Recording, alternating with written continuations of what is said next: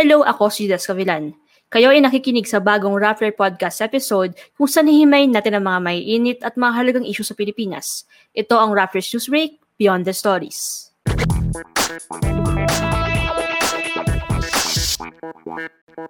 Sa episode na to, kakamustahin natin ang isang linggong face-to-face classes na nagsimula noong November 15 sa ilang piling para-aralan. Ito ay makalipas ng halos dalawang taon ng pandemya nasa isang daang pampublikong paralan ang kasama sa pilot run na aabot ng dalawang buwan. Nagsimula na rin ang ganitong setup sa mga private schools. Ano-ano ang kailangan ng face-to-face classes na naisagawa na ng Department of Education? Ano-ano ang babantayan nila para masabing pwede nang magkaroon ng physical na klase sa lahat ng eskwelahan sa bansa? Kasama ko ngayon si Bons Magsambol, Rappers Education Reporter, para talakayin ang isyong ito. Hi Bons, thank you for joining me today. Hi, Judes. Thank you for having me again. So, Bons, first question ko, ano yung nag-lead sa decision na to na mag-resume ng face-to-face classes at least in select schools? Kasi if I remember the last time we talked about, is wala pang decision, no? Parang may back and forth pa between the schools and the administration and even mga teachers groups and students. Ano yung uh, towards this decision na mag-pilot run na, ano yung narinig mo mga pinag-usapan nila? Okay. So yeah, uh, maganda na mapag-usapan natin to bilang unang tanong mga unang tanong dito sa discussion. So bakit nga nagkaroon na ng decision to allow uh, na magkaroon ng uh, pilot run yung select schools for limited face-to-face classes. Kung matatandaan nyo, uh, yung usapin na to na uh, na paghingi ng permiso ng Department of Education kay President Duterte na magkaroon ng face-to-face classes uh, nangyari na to simula pa nung January this year. So as early as January, may mga ganito ng talks pero na-postpone siya. Like nab- nabigyan na ng go signal ni President Duterte pero later on binawi niya yung uh, he took back his order kasi nagkaroon nga of course ng mga emergence ng mga variants natin. Of course, uh, unang-una na dito yung pagkakaroon ng kaso natin ng UK variant or yung tinatawag natin na alpha variant ngayon. So na-postpone na naman. And then na yun, of course, uh, tumagal yung, uh, di ba, nagkaroon tayo ng peak ng cases. So parang yung usapin talaga ng face-to-face classes, parang hindi na siya, ano yun, parang hindi na ulit lumilitaw kasi parang natabunan na ulit because of all of this uh, uh, na nangyayari sa COVID-19 natin. And then, uh, umingay, umingay yung uh, yung usapin na to kasi parang yung mga ibang yung mga ibang bansa, particularly yung mga bansa na kalapit natin, yung mga neighboring countries natin sa Southeast Asia, nagbubukas na sila ng schools in phases, though in phases. Like for example, hindi naman full na lahat ng bata is papasok, pero yung kalahati noon or yung mga, uh, for example, for example, grades 1 to 3 or 4 to 6, ganon, or college level. Pero sa atin kasi wala talaga at all. So parang alam mo yun, parang yung UNICEF, nagkaroon na sila ng call and then maraming groups na din. And then sinabi nga ng UNICEF, if, mata, UNICEF, if matatandaan mo, di ba, parang sinabi nila na the Philippines is the last two countries is the last two countries in the world, among the last two countries in the world na hindi pa nag-open ng classes, uh, face-to-face classes since the pandemic began in March 2020. So imagine, that's roughly two years na nakasarado yung eskwelahan natin. So bakit nga ba naisipan ng gobyerno na na-push sila. So ayun, basically parang feeling namin yung pressure na din from groups kasi nga parang uh, yung talagang pag uh, yung pag yung pag-push or call ng mga grupo na magkaroon na tayo ng face-to-face classes have been like sobrang intense na talaga and then yung yung learning crisis din, uh, of course, uh, kung matatandaan mo yung mga senators natin, they've been calling for resumption of face-to-face classes and even Vice President Leni Robredo, uh, pinupush niya yung government or nag, uh, nag-call siya na mag-declare na tayo ng learning crisis. Yung face-to-face classes, it's still the best uh, way to go para magkaroon ng learning. So yun, uh, makikita natin na talaga yung pressure from groups. Yes. And can you tell us about this uh, ongoing pilot run sa mga elementary schools? ano yung dapat malaman ng publiko tungkol dito? Ano yung mga covered na mga levels, uh, year level or grade level, and uh, sino yung parang uh, spe- nag-spearhead nito and ano yung gusto nilang ma-achieve dito sa at least in the first two uh, two months, no? Tama? Mm-mm. So yeah, uh, nito ngang November 15 nag-start na yung pilot run ng limited face-to-face classes sa so 100 schools lang. As in 100 schools lang siya. So imagine, that's 100 schools, tapos meron tayong 48,000 na public schools sa buong bansa. So ganun lang siya kaliit. So hindi natin alam kung it will represent ba, I mean kung ano yung makukuha natin dito. Pero of course, sinasabi ng Department of Education na itong pilot run is mahalaga itong mangyari kasi parang ito yung, alam mo, magsiset ng standard, ano yung mga yung mga best practices na kailangan kailangan nilang i-adopt or kailangan i-adopt ng mga schools for the new normal in education.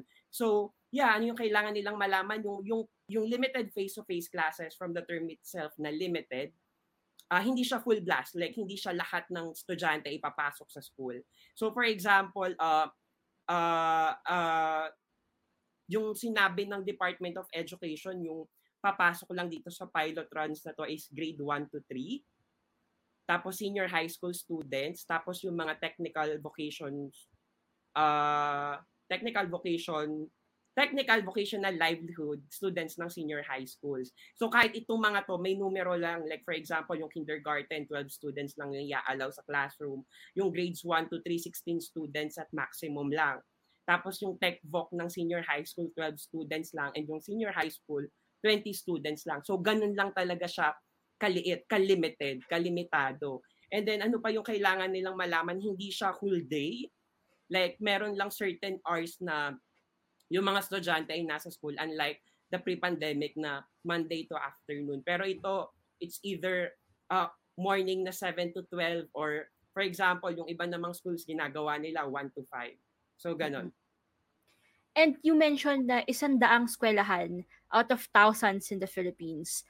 Ano yung paraan para maselect itong mga schools na to para sa pilot run? Ano yung mga criteria set by the government? And yung decision ba na isama sila, sino yung may final say? Parang if they were chosen by the government, do they have the say na, ah, hindi namin gustong sumali dyan? We're talking about, for, of course, muna yung public schools. Mm-mm.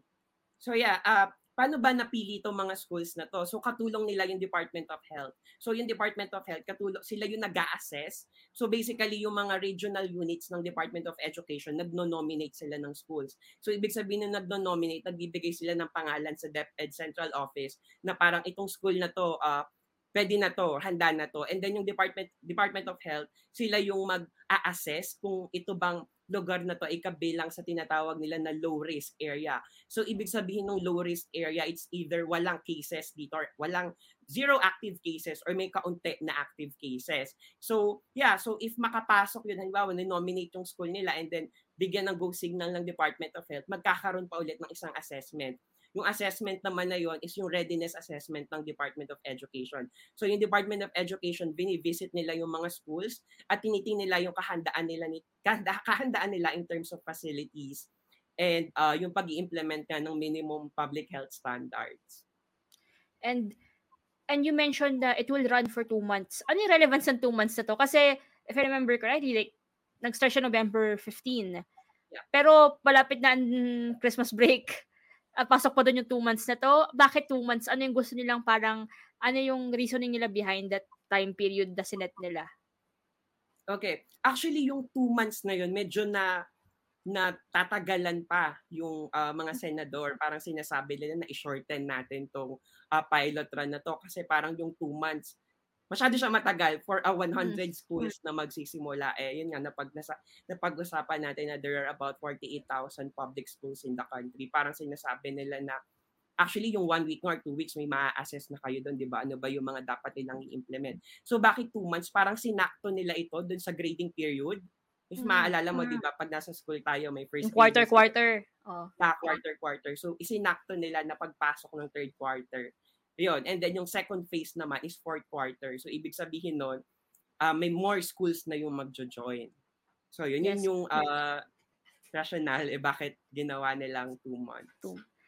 And I read in your stories na there were demands from groups, particularly teachers groups and students groups, in relation to the resumption of this experiment uh, or the pilot run na face-to-face classes. Pwede bang i-enumerate uh, sa amin, ano yung mga demands na to ng mga grupo na to? And then, I'll ask you later, of course, if ano, parang i-assess natin kung ano dito yung possible na ma-grant or na-grant na or hindi ka lang i-grant. Pero right now, let's start with ano yung mga demands na naka-layout okay. on the table. So yeah, uh, siguro days before the start of the pilot run. So this is uh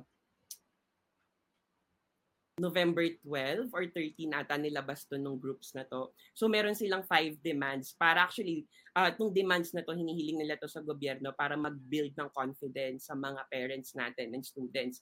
Kasi 'di ba alam naman natin na yung mga parents natin takot sila. Of course, uh, valid naman yung concern nila uh, in terms of safety talaga na 'di ba parang natatakot sila na palabasin yung mga anak nila. So nag ito nga itong grupo na to actually itong grupo na to are com- composed of uh, uh, education advocates at saka health uh, mga health ano to health groups din to. So yung una nilang demand is magkaroon ng weekly COVID-19 testing para daw sa mga students at saka sa staff at saka sa teachers na magjo-join ng pilot run. So yung pangalawa naman is magkaroon ng special vaccination program sa mga napiling lugar. Pangatlo is mag-retrofit yung uh, yung classroom to ensure better ventilation. Uh, and then magkaroon ng mass hiring of nurses. And then yung last is medical fund for free treatment of those who will get infected with COVID. So ano yung uh, na-meet yeah. nila? So ito, uh, actually itong special vaccination program in areas where schools that will participate in the pilot run, nagawa to kasi may nakausap, di ba, nag-field work yung Rappler, nagpunta tayo sa isang school na kasali sa pilot run sa Pangasinan. And then sinabi nga nung school head doon at ng mga teachers na doon sa community na yun, pumunta yung uh, regional health unit ng ng Department of Health and then vinaccinate nila yung mga tao doon, yung mga community, yung mga tao doon sa area na yon. So nagawa yon. And then aside from that, itong retrofitting ng classroom. So kita naman natin, 'di ba, uh, as in parang sa isang classroom before pre-pandemic 50 students yon pero ngayon kung makikita nyo yung mga photos that's, that's been going around on social media 10 to 15 na lang yung nasa loob. So yun. And then yung tatlo hindi pa. Like for example itong weekly COVID-19 testing yeah. to screen students ito tinumb down na to ng Department of Education bago pa nila ilabas tong demand na to. So sinasabi ng Department of Education na it would be traumatic it would be a traumatic experience for students na i-weekly sila na i-swab test. Kasi 'di ba for nga adults tayo nahihirapan tayo of course na uh, may discomfort talaga, uncomfortable yung pagkuha ng swab. Pero dapat kasi dito parang sinasabi din ng groups na hindi lang naman swabbing or uh, yung yung swabbing nga, yung nasal swab yung pwede nilang gawin. Of course, meron tayong saliva-based testing yeah. na uh, the Department of Health na inapprove na nila to since January and it's easier, it's faster, and it's cheaper. So, comparable din naman yung results niya with uh, swab testing. Yeah, are, are there any way pa na possible na ma-reverse yung decision ng DepEd na i-tamp down itong uh, weekly testing ng students? Kasi nga, you mentioned kanina, meron pang ibang ways to, pero di ba, may saliva testing na, na ino-offer ang Red Cross. So, Mm-mm. tingin mo ba magbabago pa isip ng DepEd or is it's just is this a issue of money? Ah, uh, ha. I think parang pina-follow kasi nila yung protocol ng Department of Health when it comes to testing, 'di ba? Until na wala pa rin tayong mass testing. So yung ginagawa natin is risk-based testing. So what does it mean? Yung risk-based testing kasi kapag lang nag-manifest ng symptoms ng estudyante. So yun, that's the time na kaya na isa-swab nila. Like for example, pagpasok nila sa school and then magkaroon sila ng temperature na 37.5 degrees Celsius and above, that's the time na imo-monitor yung bata for days and then if hindi bumababa yung temperature and nagmamanifest ng symptoms, that's the time na uh, itetest sila. Pero yung usapin na magkakaroon talaga or ng regular na testing uh, across all students na joining the pilot run, parang hindi pa siya, parang it was never put on the table, parang hindi pa siya napapag-usapan. Pero uh, yung sa private schools, yung nakausap naman natin na private schools, sila, uh, they do regular testing for their students, of course, because they have all the resources. Yeah. You can see the inequality talaga of public schools and private schools. Pero once ito, tanong ko rin to kasi naisip ko lang kanina, uh, ako I was a pub, uh, public school student mm-hmm. three years. Sa classroom, abot kami ng 60 plus students sa isang uh, section. Yun yung um, isang section lang yun. And then usually, di ba, 15 sections, 10 sections sa isang, lalo na sa NCR ng mga eskwelahan.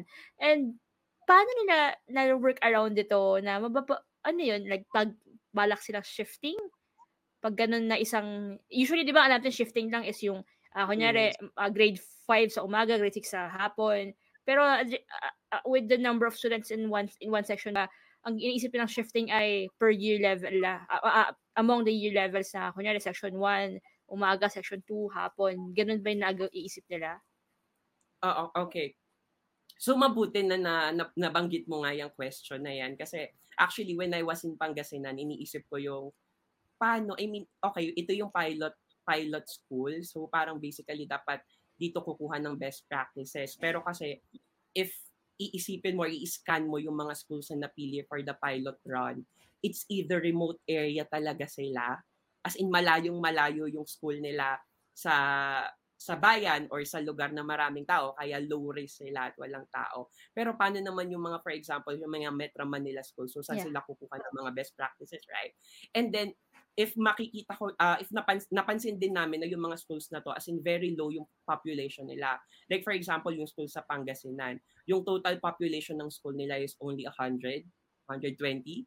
Diba? I-compare mo siya sa schools dito sa Metro Manila na 5,000, 1,000, diba? Yeah. So, parang iniisip namin, actually, nandun, ma, buong, uh, maraming, I mean, ilan ba kaming Rappler team doon? Parang tatlo kami doon. So, na, pag nag-uusap kami, sabi namin, parang imposible na gawin tong ganitong setup sa Metro Manila or I don't know kung ano yung magiging strategy. Kasi yung school na yon kaya nilang gawin because basically, kakaunti lang yung population nila, kakaunti lang yung students nila. Like for example, lang isang klase nila doon, 25 lang or 15. Actually, meron nga 15 or 16 lang. Actually, may 18 lang. So, di ba, parang kaya ng isang shift lang yon So, parang, paano yung sa Metro Manila na meron tayong, di ba, meron pa nga paminsan 80 students or 70. So, how would they, how would they, uh, uh paano sila magsa-strategize to implement that kind of setup dun, dito sa mga schools na dito. So, ayun, ayun din yung uh, parang hindi ko nakikita na ano yung magiging uh, yeah. parang pattern ano yung magiging yes. uh, ano, dito sa pilot study na to na parang parang feeling ko hindi siya mag uh, magkakaroon ng epekto sa mga malalaking schools or parang hindi siya mag makukuhanan ng uh, ng recommendations parang ganun ang hirap no kasi 120 population entire school. Section ko nung grade 6 ako, 67 kami sa isang section lang. Diba? So multiply so, that with 10 parang ang hirap nga isipin. Although I, I'm seeing yung Pasig, di ba, parang nag, nag-practice sila kung paano mm-hmm. gagawin. Pero we're yet to see concrete uh, uh, actions or plans regarding sa NCR schools. Pero you mentioned na kanina Pangasinan, yung field visit mo sa Pangasinan mm-hmm. to follow yung pag-resume ng face-to-face classes sa isang eskwelahan doon.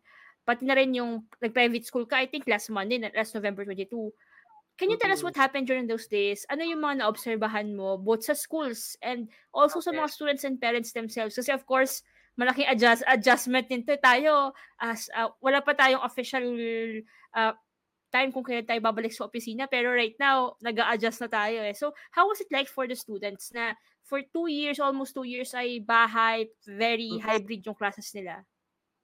Okay. Simulan natin yung Pangasinan School. Actually, yung Pang- Pangasinan School, parang feeling namin napakaganda. I mean, naka, parang nakatulong yung pagiging remote, uh, as in super remote kasi nung school na yun eh. Like, yung sasakyan ng, yung sasakyan na dinala ng Rappler, parang uh, iiwan lang naman siya sa last concrete road. So, yung parang it's around 2 kilometer na walk from the, it's a fishing community kasi. So, 2 kilometer walk siya. Tapos, pagdating mo dun sa school kasi, it's a community. So, yung yeah. community na yun, uh, nandun na yung school and then sa labas niya, nandun na yung mga households. As in, ganun lang siya. Like, for example, yung gate nila, yung mga bata, naglalaro na sila dun sa labas na yon. So, alam mo yun, parang naglalaro na din sila doon. Bakit hindi sila pumasok na? 'di ba? Bakit hindi na lang sila pumasok sa school since sama-sama na din naman sila and then yung lugar na yun is wala din talagang COVID. So napansin namin na yung mga magulang doon kasi nandun lang yung mga bahay nila around the schools, around the school. So nakikipag-usap kami doon tapos sinasabi nila na uh, nandito na rin naman yung mga anak namin katabi lang yung school para nangangapit bahay, bakit hindi na natin sila papasukin? And then kung makikita mo yung uh, yung konteksto din ng school nila is super open open air siya, as in open space. Maraming mga puno, maraming mga, as in mahawan siya, ma, kasi palayan yun eh, like gawaan siya ng asin. So ayun, uh, malaking tulong yun for, uh, sa ano. And then yung nakita din namin doon of course yung collaboration between the school and the local government unit. So yung yung local government unit nila tumulong talaga.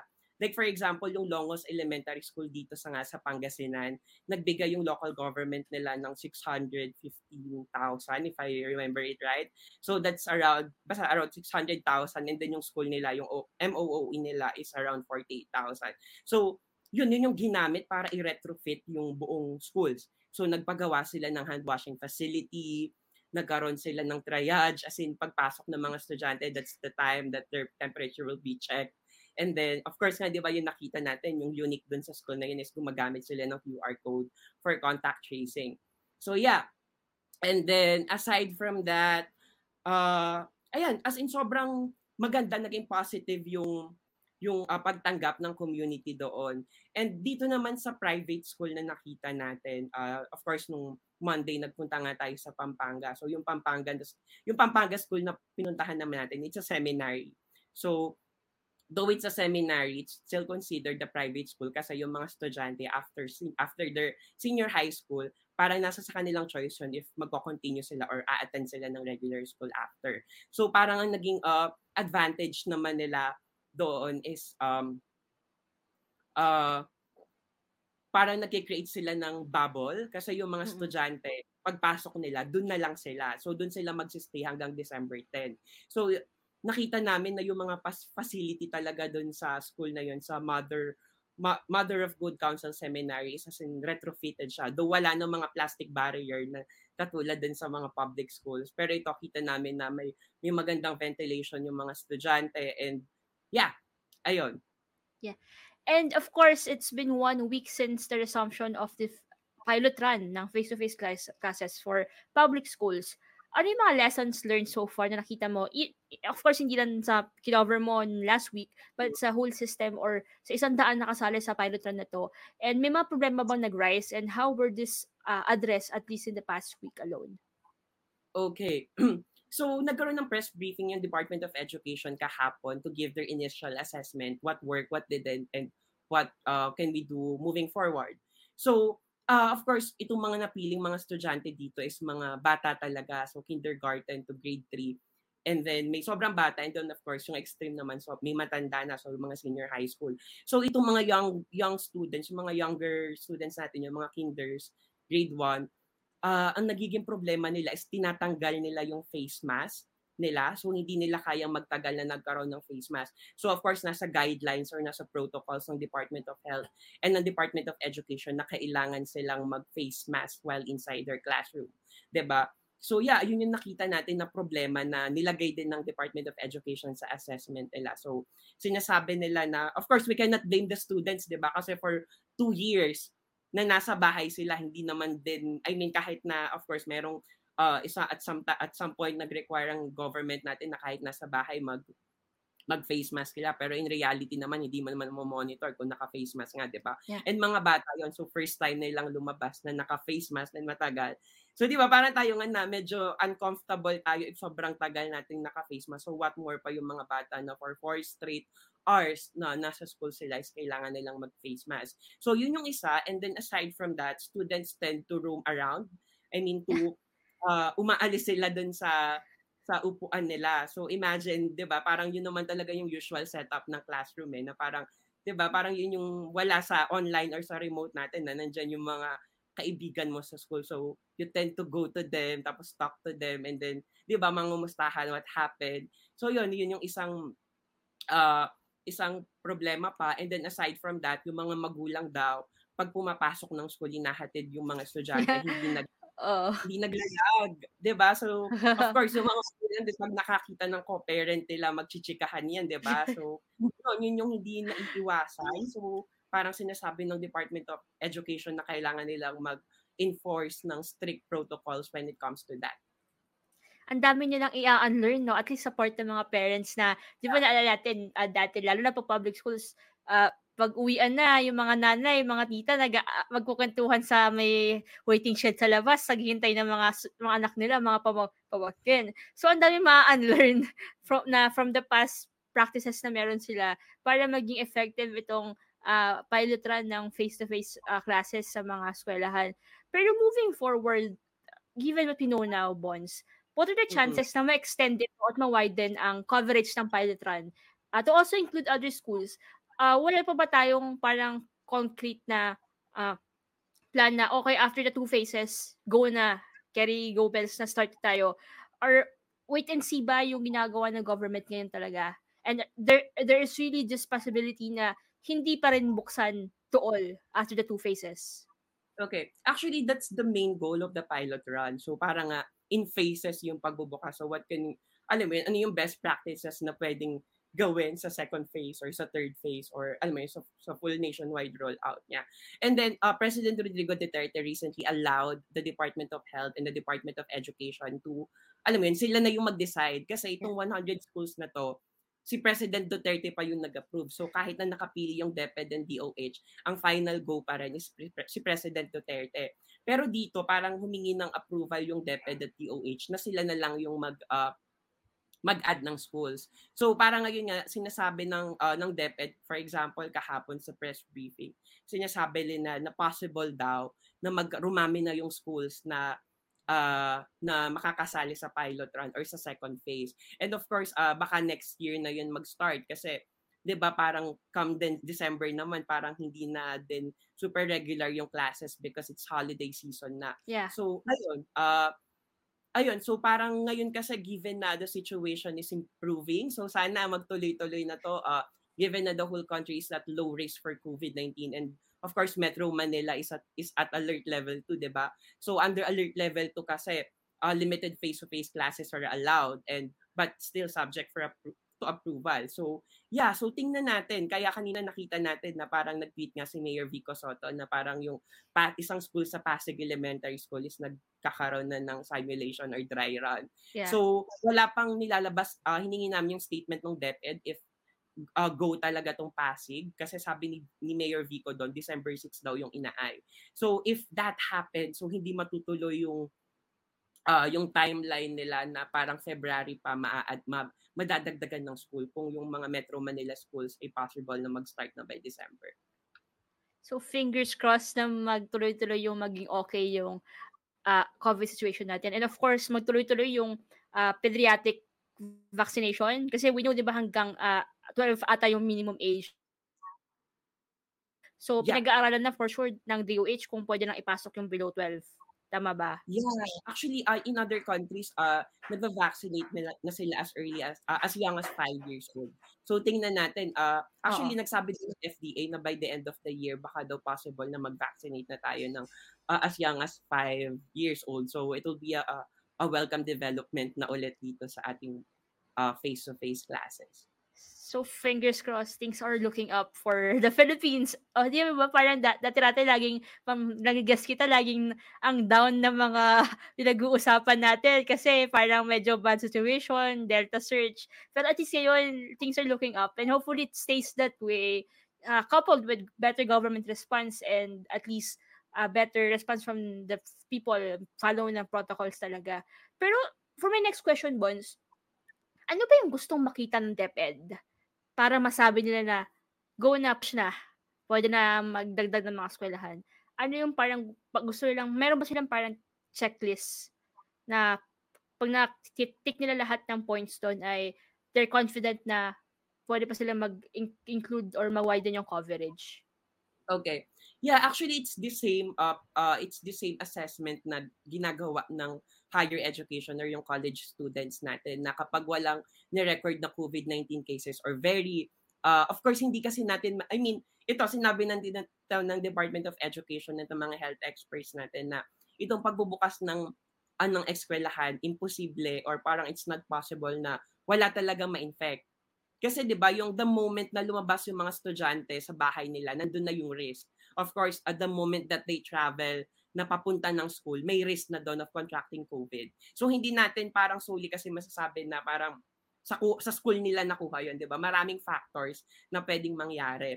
So parang dito sinasabi ng Department of Education na hindi naman natin abruptly stop uh, na halimbawa magkaroon ng isang kaso sa mga pi- isang kaso lang sa isang pilot uh, sa, uh, sa mga pilot school sa isang kaso, hindi naman siya totally na mag-stop.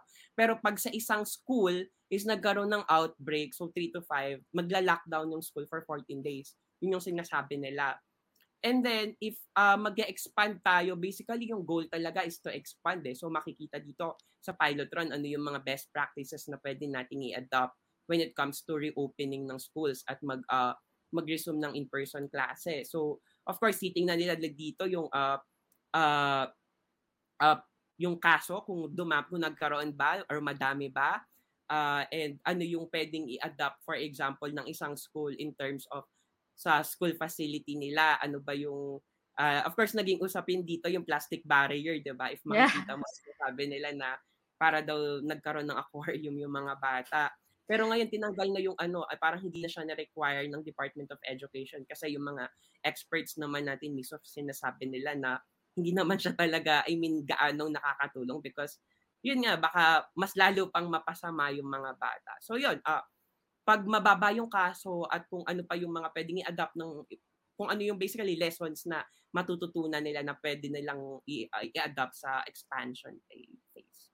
Yes, and for my last question, Bonds, you also cover the government's pandemic response of outside the education bit. Yung day-to-day mga ginagawa nila para mag, mapaayos yung sitwasyon natin sa bansa.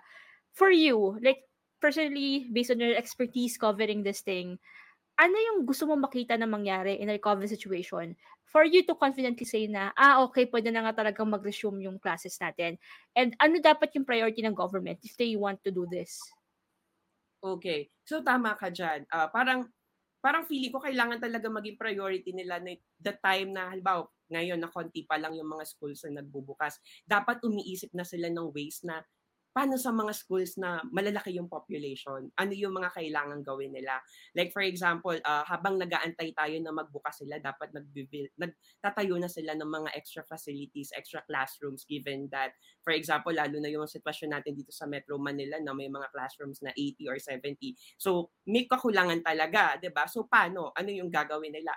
And then aside from that, they have to, alam mo yun, parang, of course, itong new normal na tong education eh. Parang sinasabi nga ng isang uh, education official na parang hindi na tayo baba yung new normal in education, hindi na tayo babalik dun sa jam pack na classroom na parang lahat kayo, 50 kayo na estudyante. So, kailangan natin mag-isip as early as now na paano natin i-implement yung ganong uh, new normal na tinatawag nila. How is that how will be that possible given na ang rami nating kakulangan sa classrooms pre-pandemic.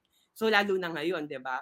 So yeah. ayun, and then aside from that, uh, kailangan mag maging mag-forward thinking na tayo. So how can we yun nga, katulad ng sinasabi ko sa iyo the last time na nagkaroon tayo ng uh, ng interview or discussion na how can we, alam mo yun, pandemic proof our schools? 'Di ba? Parang isipin natin na parang of course ayaw naman natin magkaroon pa ulit ng susunod na pandemic pero para handa na tayo. So ano yung kailangan sana sa next administration parang maisip nila yon na paano natin ma mapapandemic proof yung mga eskwelahan natin para hindi na tayo ulit humantong sa alay mo, sa school closure na ganun katagal na almost two years. So ayun, sana maging priority na ng gobyerno or ng administrasyon sa susunod na ayun sa susunod nga na administration. So, yan nasa sa atin yun, nasa mga mga magulang yun actually sa mga kapatid na bumoboto.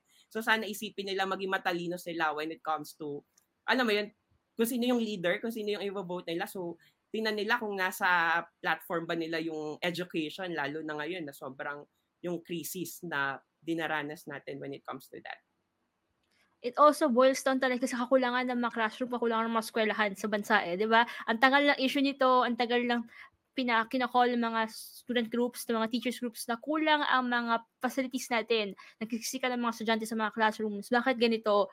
So, sana parang it it's sad that it it parang it had to be this way na we learned this lesson, may pandemya, dito natin matutunan yung lesson na kailangan mas marami tayong facilities. Pero at least, at least sana natutunan yung government natin at sana nga in the coming administration, mas priority nila yung pag-pandemic proof nga ng ating mga eskwelahan.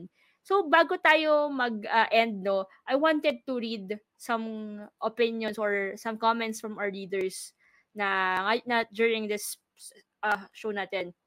Una, sabi ni Frederick de los Santos, uh, dapat pumirma ng waiver lahat ng school head para masigurado na ipapatupad nila ang protocols ayon sa aprobado ng IATF. Yun lang wala na iba. And I guess naman na talagang uh, very oriented yung mga school heads pagdating sa mga protocols and uh, right. hindi lang sila parang usual na overseer lang pero they're involved in the process talaga. Tama ba? Yeah, and tama ka dyan. Actually, Judes, uh, it's, uh, sorry, nakalimutan ko siyang sabihin kanina, pero it's important to note that yung pilot run ng limited face-to-face classes, voluntary siya. So, hindi yan, for example, ang school mo is napili and ikaw mismo may agam-agam ka sa sarili mo kung sasali ka is wala kang choice. Hindi ganon. Like, for example, itong sa Longos Elementary School, 83 yung uh, estudyante na papasok dapat, pero 80 lang yung pumasok. Kasi yung tatlo, hmm. hindi sila nag-sign or yung magulang nila hindi pumayag kasi may mga comorbidities yung tatlong estudyante. So yun, yun important to note yun na it's a it's a voluntary na activity na hindi naman kahit na hindi ka kuma- kahit na yung school mo is pumasok sa pilot run at ikaw ayaw mo, pwede ka pa rin magtuloy ng distance learning or ng modular learning sa bahay. Yes. And next uh, comment ay uh, hindi ko na sabihin yung pangalan kasi hirap pronounce yung pangalan. Pero uh, kilala mo na kung sino ka. Sabihin ko naman yung comment mo eh.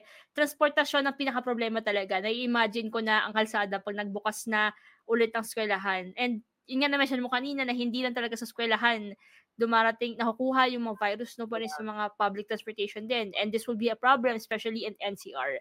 And we are, we will be on standby kung how this will be addressed by the government, by the LGU specifically. Yeah. Yun. So tama ka dyan. Uh, banggitin ko lang din na like, like for example, yung sa Pangasinan School, hindi kasi nagta-transportation pa yung mga mm. bata. Like yeah. literally, they need to walk 10 steps. As in, paglabas mo ng school gate, may bahay na agad. So, yeah. ayun, ano mo yun eh, paano kaya dun sa mga ibang schools, sa mga syudad, like for example nga dito sa Metro Manila where students need to take, alam mo na public transportation like jeepney, MRT. So, how is that even possible, diba? Yes, and yeah, I know that kasi grade 4 ako sa Pangasinan ako nag-aral. Literal na nilalakad ko lang papasok ng eskwelahan. So, and then I remember yung mga classrooms talaga doon is 'di ba parang single buildings lang siya, walang second floor. Oh. So, paglabas mo ng classroom, field na open air. Unlike sa Manila na buildings talaga siya dahil kakulangan ng space. So, we are really looking forward to seeing how will be the differences between the implementation of the pilot run and ano ba yung changes na for sure malaki na gagawin nila sa mga NCR schools. So, okay. thank you so much, Bonds, for joining me today and for explaining to us itong uh, isang linggo ng pilot run ng F2F classes. Kasi for sure, uh, maraming gustong malaman kung paano na yung nangyayari and maraming estudyante na for better or for worse, nag-aabang ng ano, updates sa kung sila na ba susunod, kung uh, kung sila na masusunod at kung ano yung dapat pa nilang gawin. Oo.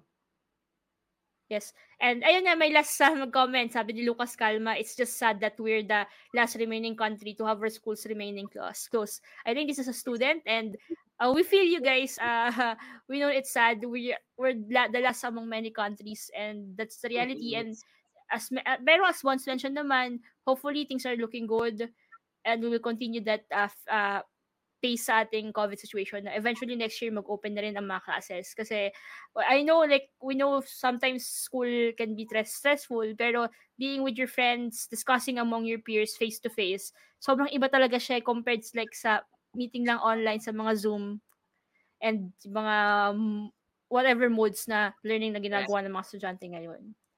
So thank you, Bonds, for joining me today. And the best.